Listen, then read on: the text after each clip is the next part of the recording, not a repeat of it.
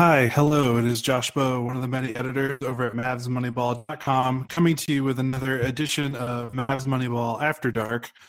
I'm joined by Kirk Henderson. Um, he took the recap tonight, so I'm doing the hosting. Uh, I feel a little bit bad for making Kirk do double duty. He hosted the uh, Indiana podcast solo, which was kind of a soul draining game to watch for him, and now he has to do recap pod for another pretty lousy Mavericks loss. This time, 119-109 to the San Antonio Spurs. Mavericks do not sweep the season series against the Spurs, which I think would have been the first time in franchise history.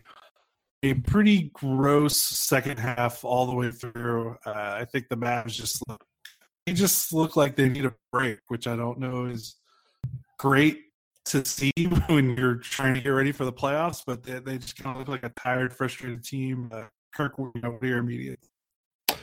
I mean, I don't know. I'm not as mad as I was the other night because, you know, I like I again I like mentally prepared myself for the game. I'm I I prepare for a game, you know, much like I do any other part of my job where it's like if I know what's coming, sometimes aspects of it are easier to deal with. And when I like tune in for fun on Sunday night, that loss was just such garbage. I didn't know how to process it, which is why I raged out afterwards. But tonight, this game felt I, it felt like this was coming.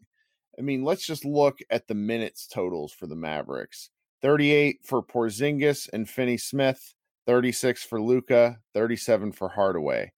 That that's like a 90s box score. Uh guys don't play minutes like that anymore. And the Mavericks are essentially running a seven-man rotation tonight with, you know, Boban and Jackson each getting spot minutes and each being garbage. Um and and it's it's not it's hard to really like I'm really I'm really pissed about the game, but I'm pissed for the same reasons, so it's not quite the same level of intensity. You know, Kristaps Porzingis is has played two straight terrible games. Not even like okay, like terrible games. And I think it's safe to to you know essentially assign the biggest responsibility for both losses on him. Um, but at the same time, I'm also having a hard time pulling back, thinking, okay, this is a guy who is playing. Eh, he's like the healthiest guy on the team. Like, like, and he's coming off, you know, a year of ACL surgery. So I don't really know. This is odd. Yeah, and I don't think it's a coincidence that he had that ankle roll. Uh, what two games ago? and he did, that was like a legit ankle roll. Like I, I, mean, maybe he just got lucky with it. You know, obviously he's playing in these games. He has to be that has to be tender, like or something like sore at least. I, I would imagine, and I wonder if that's the part of it. Um, also, I feel like at least in this game, uh, I think the Mavericks got away a little bit from what had been working for him in February. I didn't really see the consistent touches uh, that Porzingis was getting, you know, in the previous like eight eight, nine, ten games. You know, it was a lot of you know pick and roll and then stand and, and three point line while you know Luka did his thing. Uh, that's the it felt like they kind of slipped back into old habits and it's really easy to slip back into old habits when you're tired and exhausted and frustrated so mm-hmm. i wonder if that all just kind of bleeds together uh, it still doesn't help that he one of eight but i really feel like Kristaps is the kind of guy at least this season he's not a productive kind of spot guy, up spot guy. Like he he has to get touches. He has to be moving around. You know, give him some some touches and miss and a mismatch on the elbow. Give him some dribble handoffs. Like I just don't think this season it's going to work out for him if he's basically a bystander in the offense aside from setting some some screens for Luka opening up his driving game, uh, which did. And you know, Luka had what thirty eight points. So uh, that's just kind of how I felt. Uh, it's also hard when you get 22 minutes of Courtney Lee, who does takes one shot. Yeah, 22, 22 minutes playing and playing a lot next to Luka, and you get one shot. Yeah, that's hard to do. Uh, so, so that, yeah, that's tough. I don't know. I I just feel like the injuries and the bumps and the bruises. It's just like they they can't really handle the adversity, which is not like me trying to say they're soft or like some like hot take. I just they're a team that hasn't been in this position before. A lot of these guys haven't been in this spot and they're getting frustrated and tired and they're hurt. And they're shorthanded and you know they're just reacting negatively, which I feel like is not crazy considering their experience, but it, it sucks to watch. But uh, it's it's not ringing any alarm bells for me at least. Yeah, I mean, there's just there's little stuff that happened throughout the game, plays here and there, where this is a team that is not on. Uh, there were a couple of very odd, like late sit, late clock shots from Delon, where they would get things, and then uh, Luka and had to take some interesting shots. You know, there there's just no crispness to the game, and that ended up really catching up to them. You know, you and I have a real big problem with their drop coverage on defense and how they insist on letting mid-range shots be a thing and that mm-hmm. is what the spurs do so the fact that that it it this is the first time that it's caught up with the mavericks when they play the spurs is a little bit surprising but i have in my game cap notes here there's just all these instances of the spurs going on 7-0 run 8-0 run whatever and and half the shots because I, I do very like detailed notes when i'm watching half the shots are mid-range pull-ups and you know i there's just all these little factors that piled in to make one frustrating loss um our fans and i see this a lot in my mentions a lot of Mavs fans are really fed up with Carlisle and I just like that's putting that's putting the blame on someone whose fault it's not. Uh, it, it, he doesn't control effort. You know, Porzingis ha- had had a number of like the announcers calling him out for garbage effort. And I want to blame that on tiredness because he has played with such energy for for big chunks of the season. I'm just eh, I don't know. I hate to keep focusing on him. That there's just not much help coming. Um, I, yeah, and you talked about the mid range and their drop coverage. Well, not only did they, I mean, they didn't guard the three point line either. Like they they dropped away, they dropped away from everyone. Like there were a lot of three pointers that the Spurs mm-hmm. uh, got a lot of clean looks. Like and like I talk about how the Mavericks defense doesn't really make an opposing off. Feels like the epiphany or like the this is like the apex of that take Mm-hmm. It just felt like the Spurs just kind of ran their stuff and and and got the shots they wanted, and they didn't really get challenged to do something that they didn't want to do very often. And I guess that you when that happens, hey, they shot fifty one percent from the floor and they shot forty six percent on thirty two threes. So that'll kill you. Well, you know, if there is, I don't really, there's really not much positive to take away from this game. Luka, I do want to talk about one Luka thing, which I thought thought was worthwhile. Um, his catch and shoot attempts. That I feel like that was the most catch and shoot attempts he's had this season. Uh, I'm not sure if you can actually look that up in the advanced box scores when those come out tomorrow, but I'm it's something I kind of want to look at because he was six of 13 from three.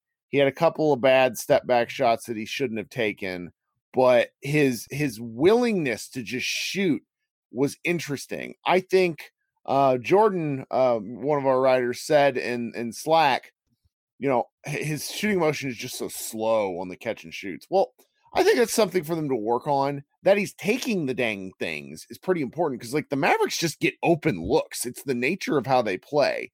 So if he's willing to take a few more instead of insert that extra motion, which I think is like a crutch, it's like his it's almost like something a guy would do on a free throw where it's like, oh, I need to do this extra thing to make me feel comfortable. And he just can't do that in the flow of the game because his step backs, he's he's been pretty terrible. Uh, I, I I cackled in Slack today. Um, for anybody who doesn't know this, before tonight's game, in clutch minutes, so the score within five points, the game within five minutes. Luka Doncic is shooting 18% from three point range. Uh, yeah, and he's shooting a lot of them. A lot. He's like second in the league in terms of per game, per clutch game minute average three point shots. He shoots like 1.4, which is actually a lot when you think about the fact that there might be like four clutch possessions in a game. Um, and and that's just it's just not a good look. But you know, the the shot looked better tonight. I was pleased with that. Um, we do have kind of an interesting thing happening with what's coming next. The Mavericks play the Nuggets on Wednesday, and you wouldn't know it just because no one ever talks about the Nuggets on the national standings. But the Nuggets are in the middle of kind of their own malaise. They're they're they're in third place, which sounds stupid. Like what kind of team is in a malaise? But they've, if you look at how they played over the last several games, they've not strung together a a win streak either since right after the All Star break. They're playing about 500 basketball. Uh, they lost to sh- they lost to the Cavs, which should be impossible, and they also lost to the Warriors, which should also be impossible. Uh, they had a real big win over the Bucks on Monday, so I think this is, or uh, so I think this is is essentially a um, uh, a game that's that's setting up to be a, a shocker to uh, on uh, whenever they whenever they play. So I don't know, just something to look forward to tomorrow night. yeah, and I mean, yeah, and I, no KP though tomorrow. I, I wonder if Luka has to play if if Seth can't play, like probably has like you know like Luka might have to play. Yeah, uh, I think Luka has to play. Uh, did you see? Yeah, did it was in the third quarter, the fourth quarter. He had another uh driving the lane. Someone tomahawk chopped the ball and hurt. You know, his thumb and he held it again like for an extended period. It was, it was, it was toward the end of the game. It was like in the fourth quarter, so I'm not sure. You might have been. Did you? See it? No, I did see it, and, I, and yeah, I have a hard time figuring out what he's selling versus what hurts. Um, because sometimes after he sells it, he just goes back to looking normal. I, I have to yeah. believe that it bothers him, but I think they actually have a, a, a a bit of like he has something on his hand. I could be wrong there though.